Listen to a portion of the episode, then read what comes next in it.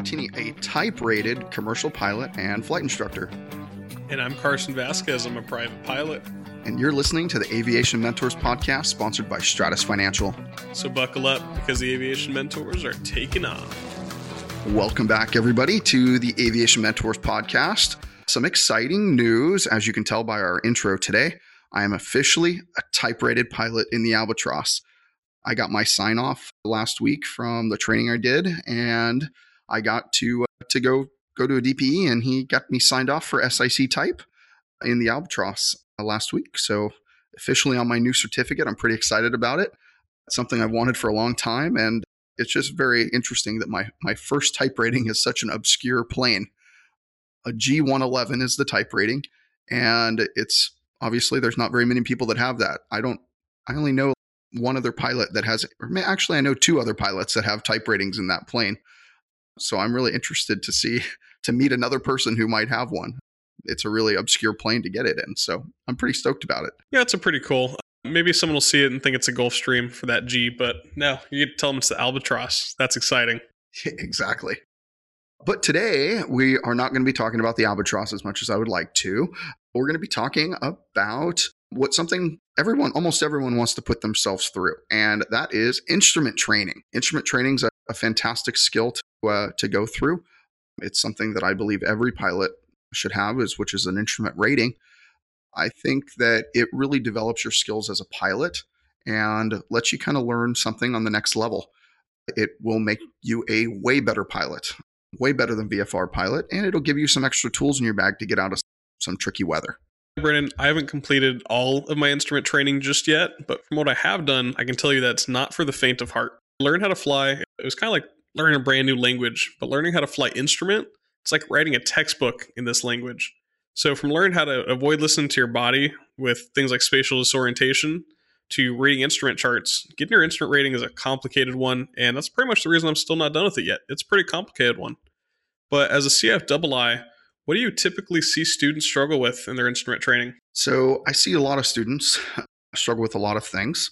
Uh, I would say fixation is a really big one. They stay fixated on one instrument or another. The only way to get through that is to develop a scan. I actually like the music pattern scan. It's where you go like one and two and one and two, and everything goes back to the attitude indicator because the attitude indicator tells you everything you need to know about kind of what the airplane's doing. It tells you if you're climbing, tells you if you're descending, tells you if you're straight and level, tells you if you're turning, tells you a whole lot of things that you don't even think about that your other instruments also tell you. So I would say fly that attitude indicator. That's pretty key. You may need to make sure you do that. And also task overloading. You're going to get overloaded by different tasks and different things. One one big thing you get task overloaded with is when you're doing that instrument approach. Now you're not just uh, not just scanning your instruments to make sure you're staying on certain headings or certain uh, just different parts of the approach. You also have to read a chart. You also have to tune some radios. You have to verify that you're using the correct equipment. You have to make sure you get ATIS. You have to talk to ATC and fly the airplane. And then if you're a CFII, you also have to train and teach somebody how to do all those things at the same exact time. So there's a lot of stuff that comes together in an instrument flight. And and if you're not using a GPS or things like that, you're also having to identify cross radials and there's a lot of things that happen with instrument training. So Carson's right. It is like learning a second language or writing a textbook in the new language, so to speak. It's really just additional information that you have to process just as quickly. And now over time, it becomes second nature, just like it, it does or has during your private pilot training. So don't let it discourage you from continuing on, some people it's actually easier than learning how to fly. For me, it was incredibly difficult because I struggled with the navigational aspects of private pilot flight training compared to instrument training. Instrument training was a lot harder for me. How about you, Carson? I know you've done a bunch of instrument training so far, and I know you just need to do the final sign off and paperwork and stuff, but what was difficult for you? For me, it's been pretty much everything on the ground everything to do with things that you study on the ground and things that you try and get through with that those knowledge courses. So for me, I've had a really hard time understanding charts. Um, I know all the information's right there, but trying to flight plan and create a flight plan with those charts, It just seems like it's a, a really difficult task for me, and I'm not sure quite how to overcome that one aside from just throw more time at it.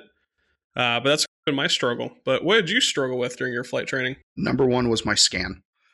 I looked all over for a different scanning method than even what I had a few different instrument instructors because I took forever to get it done, like what Carson's doing, taking forever to get it done. I was no different. it took me like a year and a half to get it done, but I was doing it slow and steady. I wasn't doing it as a career or anything like that. I just wanted to get it done at some point. But I struggled on my on fixation. I wasn't flying a heading. I was trying I was chasing needles. A lot of people do. They chase needles rather than fly a heading and intercept the needle and then change your heading again. That's a big one. So I was I was chasing needles and I didn't have a proper scan developed. Those are the two biggest things for me. And I would say those are probably the biggest things for most people that to struggle on. You just really need to develop that scan. And like I said, the music pattern, I go from attitude indicator to airspeed, attitude indicator to turn coordinate, attitude indicator to heading indicator, attitude indicator to altitude, attitude indicator to rate of climb indicator and then back to the attitude indicator. And notice I say attitude indicator a lot. It's because you should be looking at that instrument twice as much as everything else, or actually, I guess that would be five or six times as much as everything else, just because it tells you so much information. And if you're lucky enough to have a G5 or something that's digital in your cockpit or glass cockpit, then you're really looking at the attitude indicator all the time and you're developing a smaller scan around that instrument because that instrument literally tells you everything you need to know. It, it has all the scans involved. And going from plane to plane is a little bit different too, because you're going to have a different scan in every airplane, which is really an interesting thing to think about as well. And that's why I typically don't fly instrument on the first flight. I've flown a brand new airplane because uh, everything's in different places potentially, and your muscle memory and eye memory is just not keen to exactly where to look. Even if an instrument is an inch away from another instrument in another airplane, even though it's the same exact airplane, your scan is now off. It's going to be harder to fly that airplane. So I struggled with the scan, and I guess to a certain extent I still do because I can't just jump in any airplane because I can jump in any airplane, but it takes me a little bit longer to develop a brand new scan for that airplane to be able to fly it correctly and fly it well. And that's the interesting thing about having the right scan, and especially with fixation. When you're fixated on one instrument, Cool thing is that instrument is never going to change. You're going to be precise with it. The bad thing is every other instrument will. I've had a problem where I would stare I'd stare at my airspeed indicator for so long just making sure that was okay. And then I would stare at it and I'd look away and I would realize that I'm starting to turn. So that's the issue with fixation right there. But what do you recommend to students who are struggling with these common issues? Carson, when we wrote up our script today, because we have like a basic script, he put "do better?" question mark, and to, and to an certain extent, it is correct. Yeah, you should do better. Doing better means listen to your instructor. And what I always say, if your instructor is not getting you to that point, go find a different instructor. It's nothing against your current instructor; it just might be that they've taught you all the different ways that they know, and you need a another other way not necessarily better, but just different way. That way you can learn how to fly whatever you're doing properly. So I say go get a CFII who is really experienced in teaching people how to fly instrument. Get a CFII who has real world experience. Those types of things. You need to just switch instructors usually if you're still struggling with some common issues like fixation or your scan is improper. Or you need to like practice that music pattern outside of the cockpit. I know when I was learning how to fly, I needed to practice that that scan as well. So I bought a thing from sportys.com and it was a cockpit, a 172 cockpit picture. And I was able to sit at home whenever I was doing work or whatever, and I would look up at that and I would just practice scanning my instruments. I would be looking from that attitude indicator to everything else and back and forth and back and forth. And that kind of helped develop my scan longer. Um, I also watched the Rod Machado video about developing a scan, and that really helped me a lot. And if you notice, I keep on talking about the scan, the scan. It's because the scan will correct almost all of your issues. And it'll also stop you from fixating on one instrument because now you're scanning all your instruments at all times. You won't be fixating on one particular instrument, causing you to get off course. So make sure that you're developing that scan, stopping with the fixation, and getting a new CFII if needed to be able to develop your skills a little bit better. And as far as the CFIs, I know a lot of our listeners are CFIs and CFIIs. So, what advice do you have for these double I's? Because obviously, there's a lot that's going into it. There's really a lot of things that that that go into it. And first thing I would say is don't uh, don't get upset if a student wants to leave your training environment. Maybe just you weren't the right fit for them, or you've taught them all you could. The thing is, when you become a CFI, you've normally only been a CFI for a little while, or some instances you get your CFI and then your CFII, and then you start training students. And you don't have almost any practice in actual IFR, or you just you don't have any real world experience. So it's really difficult for you to go teach a student how to fly in a real world experience when you don't have that experience yourself. And it's just the nature of our industry, unfortunately, that you become a teacher before before you have all the experience. And in most industries, if you go to a college and you meet a professor, they have a bunch of real world experience and now they're bringing that real world experience to to the the learning environment and they're teaching based on real world experience and not just a textbook. What we're doing as flight instructors and CFIIs, we're teaching real world experience that we haven't experienced yet. So in essence, it's just the theory of it all. So I would say go practice IFR with a simulator do that at home or do that in your flight school if they let you use it. Go do it often. I know at schools that I've been around, some of them will offer the simulator for free to the instructors just so they stay up on their IFR. Make sure that you're staying current, make sure you're staying proficient. Actually, I stay very current so you can give your students some real world experience. When there's IFR, go fly in the clouds. As long as it's not icing or anything that precludes that, go actually give your students some real world experience and get some more for yourself. It'll make you a better flight instructor, it'll make you a better pilot, and you're going to be flying IFR all the time when you go to the airlines or you go to whatever future job that you have.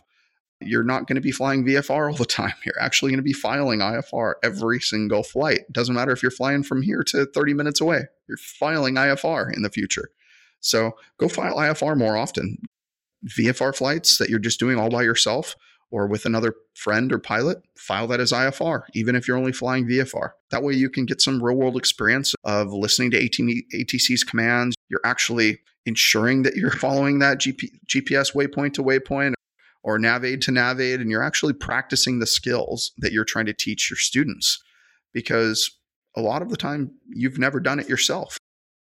I've noticed that with flight instructors, they're not confident in their abilities because they haven't done it. So go do it.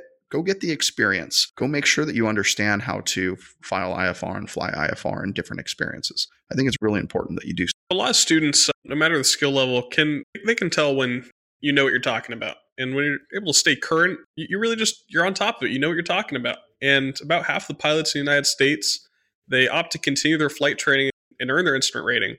But of those, there's only about 15% that actually stay current. And as I'm working on my instrument rating, and although it gets challenging at times, there's lots of work involved.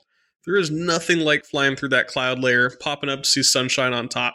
Personally, that's what keeps me going. But feel free to reach out to us and share your motivation for, for continuing on with your flight training or encourage other pilots with what you love the most about being a pilot. Yeah, thanks so much for joining us today. I hope you gained some insight on uh, some challenges when it comes to learning to fly IFR and that part of your flight training journey. It's a fun one, and it's probably one of the more challenging aspects of learning to fly.